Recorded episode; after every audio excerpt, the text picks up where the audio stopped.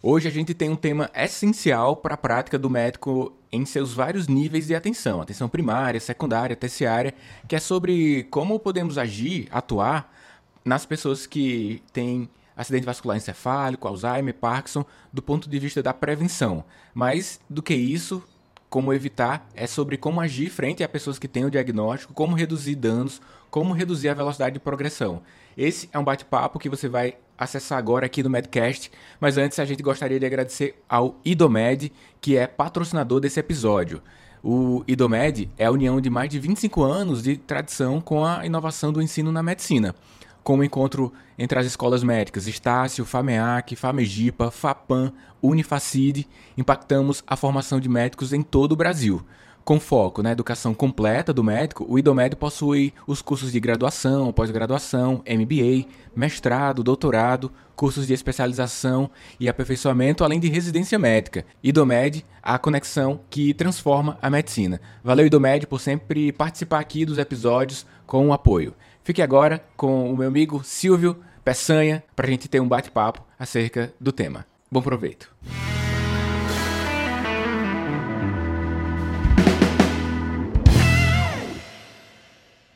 E aí, amigos do Medcast, hoje a gente vai conversar sobre prevenção de doenças como acidente vascular encefálico, Alzheimer, Parkinson. Eu sou Daniel Coriolano, médico, host do podcast, e eu decidi trazer esse tema aqui. Tem um convidado aqui para a gente bater um papo, para dar uma melhor sofisticação às nossas condutas clínicas, porque, ah, no meu entendimento, quando a gente pensa sobre prevenção, a gente pensa em uma maneira para evitar algo. Aqui, no caso, um evento de saúde. Por exemplo, não fume, meu paciente, para que você não tenha AVC, infarto. Mas existe outros subtópicos dentro desse tema de, de prevenção, que é a prevenção primária, a prevenção secundária terciária, e como podemos implementar ações que repercutem em várias instâncias para os nossos pacientes, nesse âmbito aqui das doenças neurológicas, de repercussão neurológica, e por isso que hoje eu tenho como convidado o Dr. Silvio Peçanha Neto, ele é médico neurologista, doutor em neurologia pela Unirio, diretor dos cursos de medicina do Instituto de Educação Médica, IDOMED, fiz faculdade no IDOMED, né, Faculdade de Medicina de Juazeiro do Norte, e dentre eles a Universidade de Estácio, né, que é no caso é lá onde eu fiz também a, a graduação. Então, é, Silvio, muito obrigado por estar aqui com a gente hoje, aqui no nosso episódio, e eu já vou te passar a palavra com um questionamento. É frequente colocar para os nossos pacientes, no âmbito ambulatorial, sobretudo, Silvio, que ele implementa algumas medidas de estilo de vida, né? Prática de exercícios, é, boas escolhas alimentares. Eu gostaria de saber desse primeiro ponto, que é a prevenção primária, qual o real impacto que essas ações que a gente costuma recomendar exerce para o AVE, acidente vascular encefálico, talvez a gente saiba mais sobre isso, mas sobretudo para nas questões de doença de Alzheimer e Parkinson. Bem-vindo ao Medcast. Obrigado, Daniel. Primeiro, quero agradecer muito pelo convite. É um prazer estarmos aqui conversando sobre esse tema tão, tão relevante. Quero cumprimentar aí todos os ouvintes é, e dizer que realmente uh, a gente precisa refletir em todas essas, em todas essas frentes do ponto de vista é, da prevenção, porque a gente hoje né, selecionou aqui três condições clínicas, é, o AVC, claro, das mais prevalentes, uma doença vascular, né, a gente sabe de como é, o impacto da, da mortalidade, da letalidade dessa condição no mundo, mas também duas doenças degenerativas, né, tanto o Alzheimer quanto o Parkinson, é, que no final das contas são é, é, sítios diferentes de processos neurodegenerativos que se assemelham, que essa instabilidade né, de alguns neurônios por conta né, de, de, da produção, clivagem errada é, de, algumas proteínas, né, a gente vai é, detalhar um pouco mais, mas a gente sabe que tanto a substância amilóide quanto a proteína tal tem um papel importante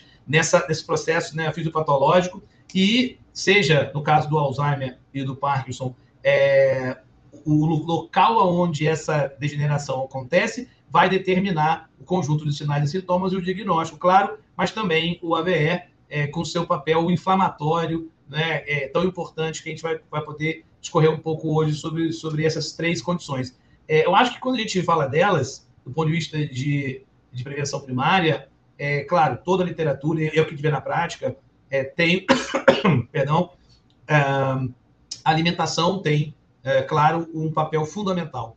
Porque nós estamos falando de, de o que elas têm em comum seriam realmente a condição inflamatória é, e, e, que podendo servir como predisposição aí para a degeneração, tanto das, das condições neurodegenerativas quanto também da doença vascular, seja formando ali é, é, trombos ou processos embólicos, né, tromboembólicos, levando a, a esse processo vascular. Então, acho que a primeira coisa que é super importante aqui é a gente realmente acreditar e entender que a prática de exercícios físicos regulares, e aí não é uma, uma corrida de alta performance, aí não é uma academia, crossfit, mas sim é, começar, seja é, como for possível para cada paciente em relação à sua rotina, né? Do ponto de vista é, de uma caminhada leve, né? Três, quatro vezes por dia, por semana, perdão, com pelo menos aí uns 30 minutos de atividade, é para que realmente esse, esse corpo em movimento, né? É, permita que a gente tenha um controle melhor né, dos processos que acabam por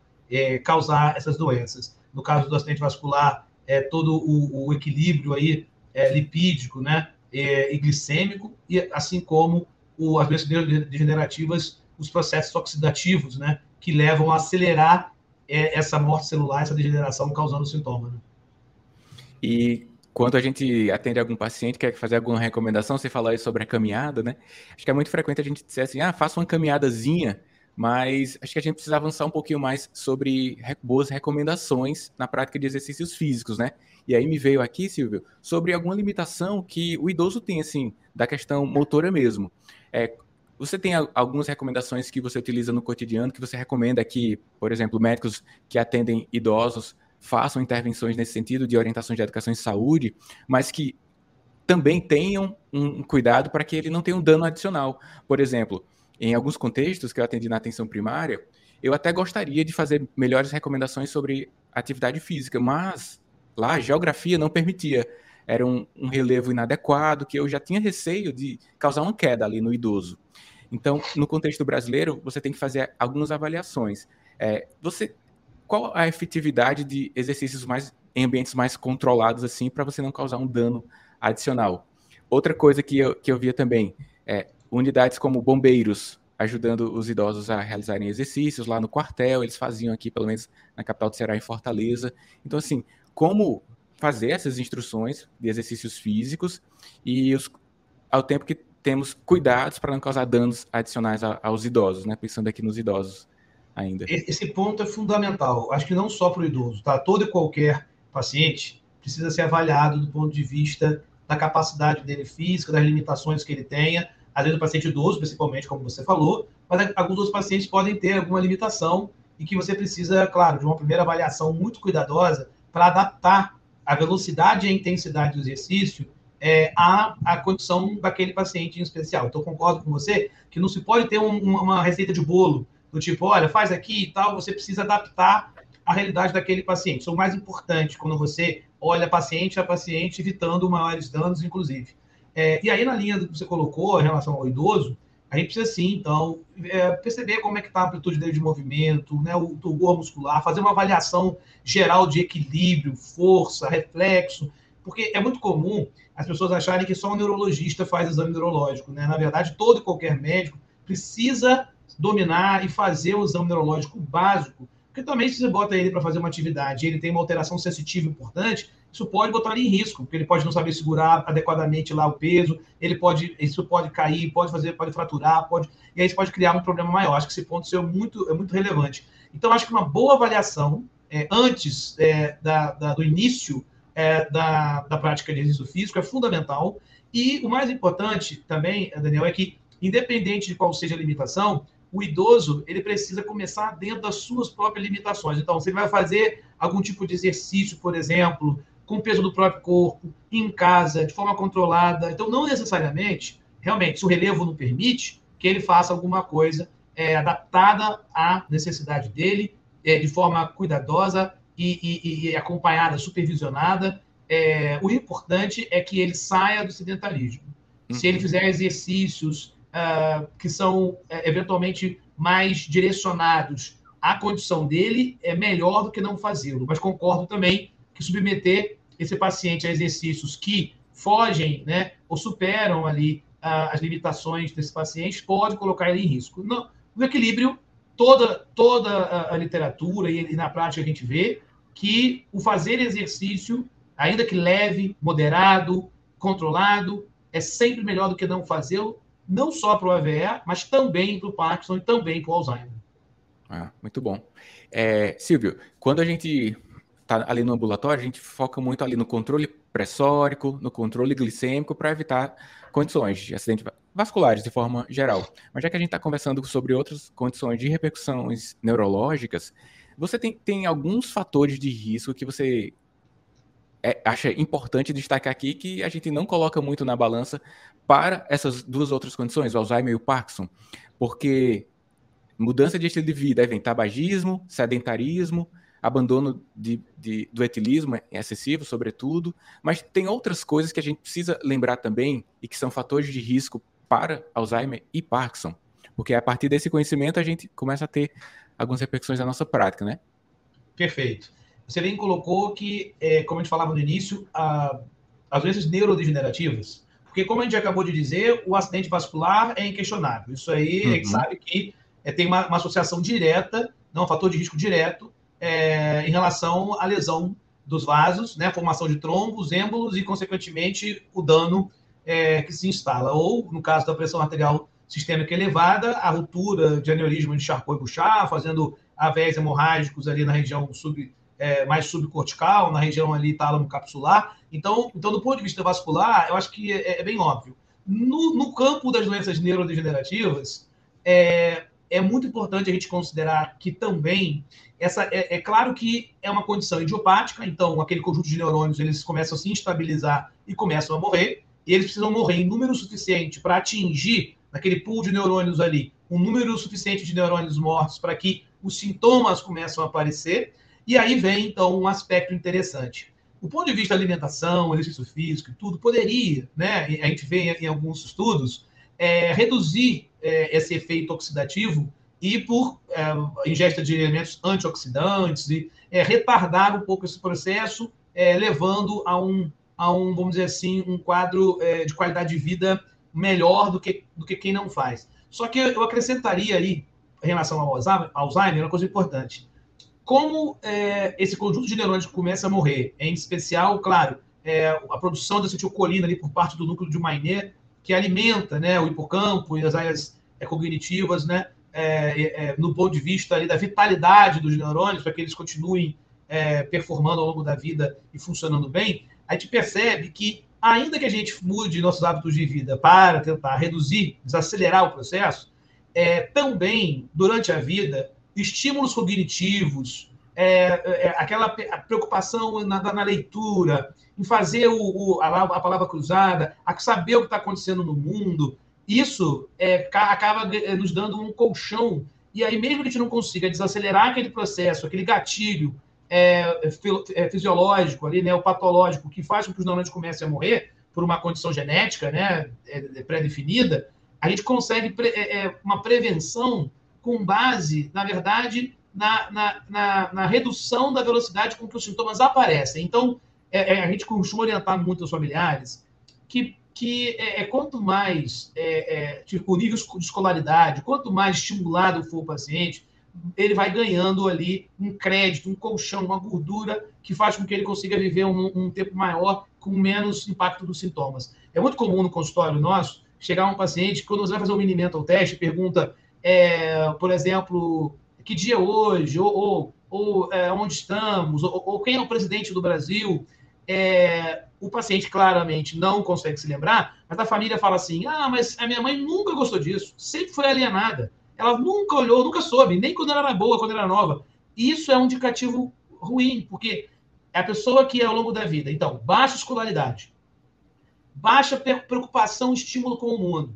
Eu costumo pedir muito, quando abre um quadro de Alzheimer, por exemplo, que a família estimule a botar uma folhinha na parede, no, no, no, na, na, geladeira e propositalmente faça com que o idoso todo dia vai marcar que dia da semana é, para ele ter uma, uma noção é, do ponto de vista de tempo.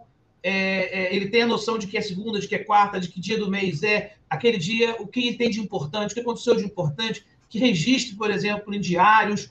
Isso, ao longo da vida, é, cognitivamente saudável, é um fator importante na prevenção, não de, de, desenvolvimento da doença, mas o mais importante é a qualidade de vida, é, é a velocidade com que os sintomas vão aparecer. Então, isso serve muito para o Alzheimer, muito.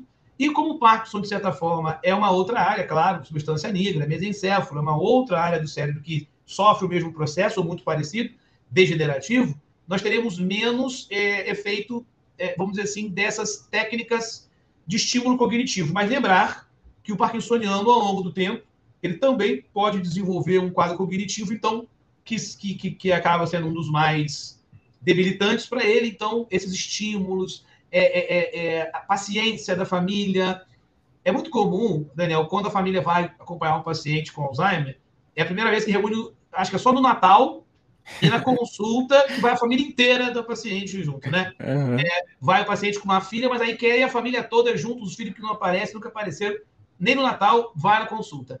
E ele não tem paciência. Mãe, já te falei isso. Mãe, mas eu, eu te liguei sim, eu fui na sua casa ontem. E a gente explica que, assim como uma doença no pâncreas, no coração, no fígado, é, o, o, Alzheimer é uma doença de um sistema orgânico, de uma área importante do nosso sistema nervoso, que deve ser respeitada como toda qualquer doença, e a pessoa não faz porque ela quer, ela faz porque ela não consegue.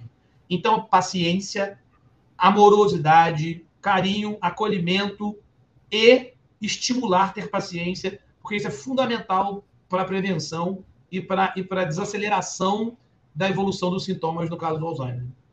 É, imagino no, numa condição inicial em que a pessoa tem a consciência que está falhando ali com sua memória e ainda ser pressionada para essas questões, né, por familiares, porque talvez os familiares se, se, sintam uma certa vergonha de ela nega uma coisa que ele faz, ah, eu te dei a comida, não, não sei hoje, alguma memória, alguma falha de memória recente, né, algum relacionado ao cuidado que o familiar deveria dar, e aí ele fica com aquele receio, e talvez essa pressão inicial contribua para até outros diagnósticos, que é aí que eu quero questionar sobre outros diagnósticos que podem é, ser desencadeados por essa pressão acerca da memória. Por exemplo, há uma associação patente ali com depressão, por exemplo? Perfeito. Perfeito. É, há uma grande associação, e você, você foi no ponto. Essa pressão sobre o paciente gera uma, uma frustração muito grande quando ele começa a perceber que ele realmente está com uma alteração de memória recente. E, a, e essa pressão, ela acaba causando é, três grandes é, sintomas ou condições associadas.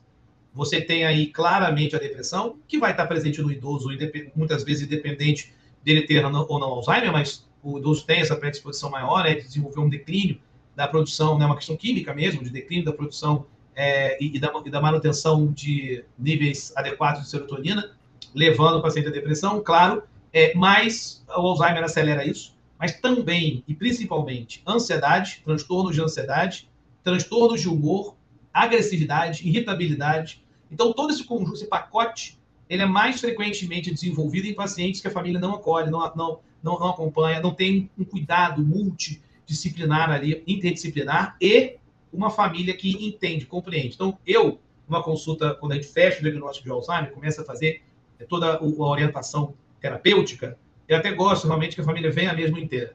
Por quê? É, porque aí é hora de botar a ficha deles para cair e conversar com aqueles que são mais resistentes de que a mãe, ou o pai, ou o avô vai ter uma qualidade de vida maior e vai estar mais integrado à família, é, tanto quanto for o entendimento deles em relação à doença para ter mais paciência, fazer coisas mais agradáveis, aprazíveis, cinema, teatro, museu, é, parque. Então, assim, tem que levar esse idoso para viver. Porque se ele não viver, ele vai embotar, ele vai ter um declínio mais rápido e vai trazer mais dificuldade para a família, porque muitas vezes são pacientes é, que, no estado geral, muito bem. Muitas vezes eles são pacientes é, que é, não têm outras comorbidades, então são mal tensos, não são dislipidêmicos, então, vão viver muito. E aí, quanto maior for é, o, o, declínio e, e, o déficit cognitivo, mais difícil vai ser para a família. É, então, sim, eu acho que as patologias associadas aí são muito, em parte, é, relacionadas a uma questão comportamental e, e familiar. Talvez, se, o, se, esse trabalho fosse feito de forma mais cuidadosa, essa, essas comorbidades não, não, não se instalariam. E isso aí tem, isso aí já entramos então na prevenção secundária, né? A gente falou sobre aquela mudança de estilo de vida com prevenção primária para evitar, pelo menos reduzir a velocidade de aparecimento. E aqui na secundária, com, com os indícios relacionados ao diagnóstico, você tomar algumas providências para firmar o diagnóstico de certeza e ter as intervenções iniciais e não apenas diagnosticar até quando o vizinho diagnostica, né? Quando você é. deixa, tá todo mundo tá sabendo ali, só vai o médico para carimbar mesmo. E existe também a prevenção terciária, né? Para quem não está lembrado desses conceitos da prevenção terciária, é quando o diagnóstico já está muito evidente, a terapia já foi iniciada, mas você quer implementar ação para reduzir a velocidade de dano ou com algum dano já estabelecido que você permita uma certa regressão. Aí eu pergunto, Silvio, diante dessas doenças degenerativas, de fato, elas só têm um avanço ou com alguma complicação, com alguma condição neurológica em Alzheimer, em Parkinson, tem como voltar um pouco como era antes, seja por medidas farmacológicas ou não farmacológicas, diante de alguns quadros já estabelecidos? É, as três que a gente selecionou para conversar, elas são, elas são de certa forma tempo dependentes, né? O, o Alzheimer, por exemplo, como a gente falou, vai se acumulando ali a, a lesão neuronal e aí, em algum momento, a partir daquele momento, você cruza a linha, a fronteira, a partir da qual os sintomas começam a aparecer, sinal de que o número de neurônios daquele pool comprometidos já é muito significativo. Então, como você bem colocou, o que a gente quer nessa fase é feito um bom diagnóstico.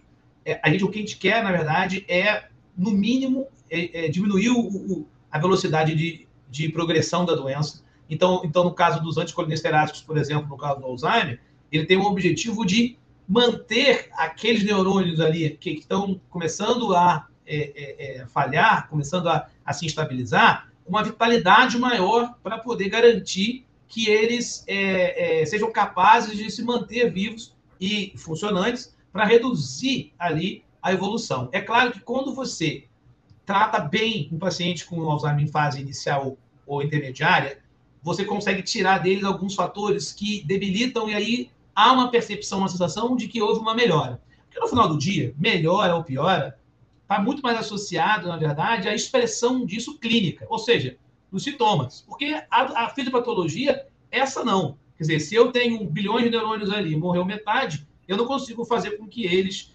apesar da área do hipocampo ser uma área que você identifica é, o nascimento de novos neurônios, né?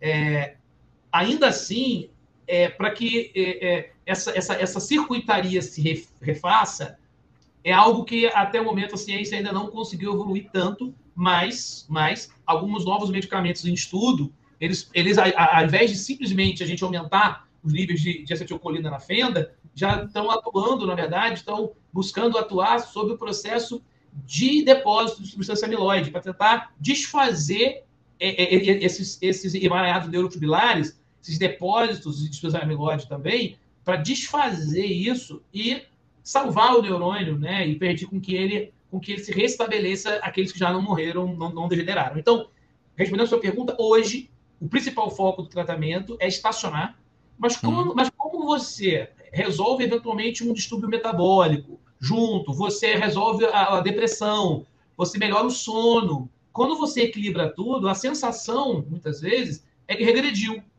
porque você tirou alguns elementos que, que pioravam a doença. É, então, sim, é, o principal objetivo do, do, do, tratamento medicamentoso e não medicamentoso nas doenças neurodegenerativas é reduzir a velocidade e muitas vezes trazer, por exemplo, o Parkinson, por exemplo, tratado, evolui de forma mais lenta, degenera menos do que o Parkinson não tratado. Mas quando você chega, equilibra bem o paciente, na medicação do paciente e hábitos de vida e tudo mais, muitos dos principais é, sinais e sintomas dele, você consegue, no caso do Parkinson, você consegue é, é, é fazer com que ceda, é, em, por exemplo, tremor, rigidez, você consegue tirar isso. Então, como, como você consegue equilibrar isso, a sensação dele também é que a doença regrediu, porque ele está é, estabilizado. Então, ele, ele tem a percepção de ele e, e, também muito associada à depressão, né, o, o, Parkinson. Então você consegue tratar a depressão, a, a, todo o distúrbio dele motor, então acaba que ele retoma a vida. Você vê aquela paciente que volta ao seu consultório maquiada, com cabelo eh, pintado, tratada, cuidada, e estava ali numa condição muito é, é, é, triste, porque uma, totalmente largado, né, do ponto de vista de autocuidado, e volta outra pessoa. Isso, na, na, na nossa visão, é, é, você fazer uma doença regredir. Porque a cura, uhum. a cura a gente não vai conseguir. Mas você conseguir devolver a qualidade de vida, reduzir a velocidade de progressão e tirar os sintomas que debilitam, de uma certa forma, é um alvo interessante ali de, de terapêutico que a gente tem que buscar. Né? É muito, muito interessante essa visão, porque de fato você descreveu visualizar na integridade, né? Você está fornecendo atendimento integral, eh, visualizando não apenas critérios diagnósticos, padrão ouro de alguma coisa, mas a condição clínica que ele lhe apresenta anteriormente e lhe apresenta nas consultas subsequentes, até mesmo contribuindo para os relacionamentos familiares, como você citou aí, que também é um fator que contribui para o bem-estar das pessoas ali ao redor. Mas dentro desse contexto desses pacientes, Silvio, você visualiza alguma oportunidade de melhora no relacionamento entre os profissionais de saúde que atendem? Porque eventualmente você tem pacientes com múltiplas comorbidades, passam por vários serviços, então possivelmente você enxergou em alguns momentos alguma intervenção que seria importante em um dado momento ali, porque ele passou em outro serviço de saúde, talvez atenção primária, ou até mesmo outro serviço de atenção secundária, mas que não foi feita aquela intervenção. Então, quais as oportunidades de melhor intervenção que os colegas que estão em outros níveis de atenção podem ter aqui para despertar? Porque eu acredito que aqui nos nossos ouvintes temos colegas na atenção primária, secundária, terciária, é, o paciente que está lá no ambulatório, atenção primária, secundária que você está, e até mesmo a terciária, aquele paciente que de vez em quando precisa de internação, precisa de cuidados uhum. especiais, né? Então, como que a gente pode prestar uma melhor assistência dentro desses três níveis e tomando conhecimento aí com, com base nas suas experiências? Então, Daniel, a primeira coisa que eu acho aqui é que é, a beleza seria se cada nível de atenção respeitasse e desse ao paciente a percepção do valor de cada nível desse, de maneira. Acho que a primeira coisa que não pode acontecer é na atenção secundária, na atenção especializada, o colega pegar o, trabalho que foi desenvolvido na atenção primária e desqualificar e dizer eventualmente, não, não, agora vamos usar o medicamento tal, isso aqui não funciona não. Eu acho que tem que haver uma harmonia, assim como o contrário.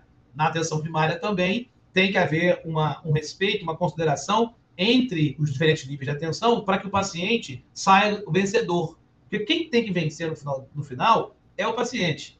Então, a atenção primária, que tem um papel fundamental né, em todas as doenças que nós falamos aqui, quando o paciente é ser referenciado para atenção secundária, para eventualmente avaliar é, um aspecto mais específico ali daquele, daquele paciente e o que vai ser feito na, na, na, no contexto da, da terapêutica, é, que possa existir, dado que sua provocação na sua pergunta tem a ver com o que a gente poderia fazer melhor na assistência para que esse paciente extraia ali uh, o melhor tratamento possível. Eu acho que eu acho que a gente precisa ter essa referência contra referência bem desenhada. Eu acho que os professores têm que ter uma, uma avaliação, como a gente falou, interprofissional e multidisciplinar, multiprofissional. O colega da atenção secundária precisa olhar todo esse universo e é, contra-referenciar esse paciente, é, é, é, é, integrando as suas ações ao que já tem sido feito até ali, porque esse paciente precisa ser acompanhado, que é onde ele vai ter a maior efetividade do seu tratamento é a atenção primária. Então, ele precisa, a atenção secundária precisa ser, servir a, a, a, esse, a essa fase importante, porque quem vai, vai ter o vínculo com o paciente, e essas patologias que nós falamos, ela, elas precisam do vínculo para que esse paciente siga é, de forma crônica porque são doenças crônicas. Então, doenças crônicas, você precisa é, de um, um, vínculo muito bem estabelecido. Então, na minha opinião, o que, que não pode faltar? Não pode faltar uma avaliação é, realmente ampla. Você precisa ter um olhar no aspecto nutricional, fisioterapêutico, é, educação, educador físico, é, o, todos os cuidados de orientação, de enfermagem, de psicologia e da medicina, esse, todo esse grupo é, é, é, atuando junto, porque essas três condições talvez são uma, uma, exemplos excelentes de que o trabalho multidisciplinar é, é, muda de fecho. Entende? Então, então, acho que quando dá atenção secundária, esse colega ele tem que estar ali não na figura de, de, de, de ah, agora, agora aqui é que eu vou determinar o diagnóstico, é aqui que a gente vai. Não, ali é mais uma fase, é mais um momento, mais uma etapa. É, uma, é como você bem colocou, eventualmente vai precisar de, da atenção terciária, que deveria também estar muito bem integrada a secundária e a primária, para que isso possa funcionar de forma sistêmica e de forma eficiente. Mas o que não pode faltar para mim é uma visão, um olhar amplo não é? e, e, e, e integral desse paciente, do paciente, da família, das condições, é, é, é, o contexto social que ele vive. Isso precisa ficar muito bem definido, não só na, na atenção primária, mas no atendimento também na atenção secundária. E aí você Legal. deu vários exemplos. Olha, lá o colega vai dizer, não, você só tem que correr todos os dias. Peraí, mas qual é o contexto né, social que ela vive, como é que é o território dela? Então tem tudo isso tem que estar muito bem integrado. Infelizmente, não é o que a gente vê muitas vezes. Porque a minha queixa aqui é sobre a descontinuidade e a fragmentação do cuidado. Ele acaba não sendo integral, ele acaba sendo fragmentado, descontextualizado. Se isso for cuidado, eu não tenho dúvida que o paciente vai ter um benefício muito maior na, na evolução da sua, da sua conduta lá, do seu acompanhamento. É, e além de outras questões que eu, você falando aqui, eu pensei, né, como que fica essa comunicação interprofissional e intersetorial, né? Porque se a gente, por exemplo, tivesse um prontuário eletrônico unificado, em que o médico da atenção primária pudesse acessar, o da secundária, o da terciária, a comunicação médica ficaria mais efetiva. Às vezes você depende do sistema de referência e contra-referência apenas do, da intermediação do entendimento dos familiares. Se quer a, a referência e contra-referência em papel, como um documento mesmo que eles levam. Mas se tivesse tudo organizado em prontuário, seria um ponto a mais, além da, de toda a qualidade técnica que os profissionais dessas áreas, primária, secundária e terciária, poderia ter, né? O prontuário eletrônico seria mais uma oportunidade de prestar uma melhor assistência aos pacientes com essas condições, desde a da, de uma prevenção primária até a prevenção terciária, desde quando o indivíduo não tem até o diagnóstico, até a redução da velocidade de progressão. Mas, Silvio, tem um, usualmente uma pergunta, aquela de final de atendimento dos pacientes, que eu vou fazer agora para você. Tem alguma questão importante sobre esse tema que eu não perguntei, que você não pode sair daqui sem falar? É aquela questão do final da anamnese. Tem alguma é... coisa que você acha importante e eu não perguntei? Então, Daniel, eu acho que a gente conseguiu aqui, na nossa anamnese, aqui, passar por é, é, tudo que é, que é importante, é, seja numa etapa de uma anamnese mais geral, seja uma dirigida, a gente, a gente conseguiu passar por tudo que é importante é, e, e, destacar, né? Eu acho que o, o fica de, de, highlight, eu acho que fica de, de mensagem mais importante é a gente acreditar que essas condições, patologias, elas, elas uma vez instaladas, né, elas merecem todo cuidado para que elas não evoluam e que garantam uma qualidade de vida melhor para esses pacientes. Eu acho que gostei muito da sua preocupação de trazer uh, toda a prevenção terciária, porque a gente acaba muito focado na secundária é, e, em parte, na primária, tentando né, fazer uma prevenção maior para que as patologias não se instalem, mas, uma vez instaladas, eu acho que a gente tem que, bem, entender como eu faço para, é, de forma contínua é, e, e, e, cuidadosa, é, dar mais tempo e qualidade de vida a, a, esse, a, esse, indivíduo no contexto da sua realidade familiar e social.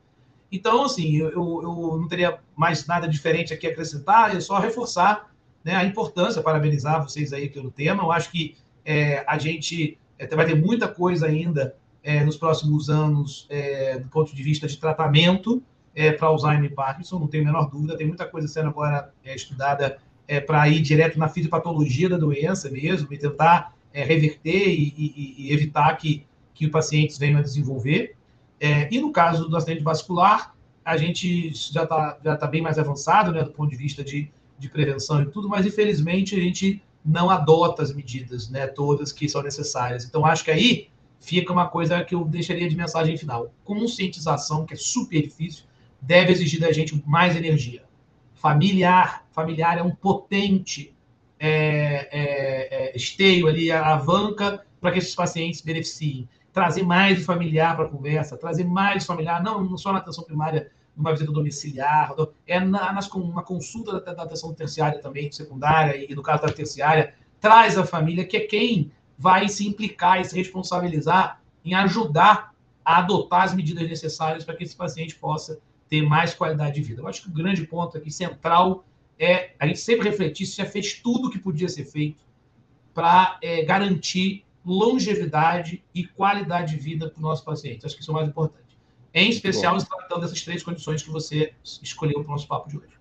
Show de bola. E espero que você, ouvinte aqui, colega médico, médica, ou estudante de medicina aqui do Medcast, possa ter, com essa conversa aqui de hoje, um, uma elevação do seu grau de responsabilidade junto aos pacientes que contemple as várias instâncias citadas aqui, desde o diagnóstico até aquele paciente com, com diagnóstico e que tem algo a ser feito ainda, muito a ser feito sempre pela qualidade de vida, e que é um tema também que até é aplicável para você, sobretudo nas questões primárias. Bo um bom estilo de vida para você, colega médico, implementar as, as, suas ações, afinal, os pacientes precisam de você saudável, né? então implemente as ações de atenção de prevenção primária para você também. Silvio, muitíssimo obrigado pelo tempo, pela qualidade aqui do nosso bate-papo. Abraço a todos que acompanham o Medcast. A gente se encontra em mais um episódio na próxima semana. Até mais. Obrigado, Daniel. Um abraço a todos. Espero que você tenha aproveitado mais esse episódio do Medcast, que você utilize as informações para implementar alguma ação prática no seu cotidiano. E antes da gente fechar aqui, agradecimentos ao IDOMED, patrocinador desse episódio. O IDOMED é a união de mais de 25 anos de tradição com a inovação no ensino da medicina, com o encontro entre as escolas de medicina da Estácio, FAMEAC, FAMEGIPA, FAPAM, Unifacide, impactamos a formação de médicos em todo o Brasil. Com foco na educação completa do médico, o IDOMED possui os cursos de graduação, pós-graduação, MBA, mestrado, doutorado, cursos de especialização e aperfeiçoamento, além de residência médica. IDOMED, a conexão que transforma a medicina. Abraço, a gente se encontra no próximo episódio do Medcast.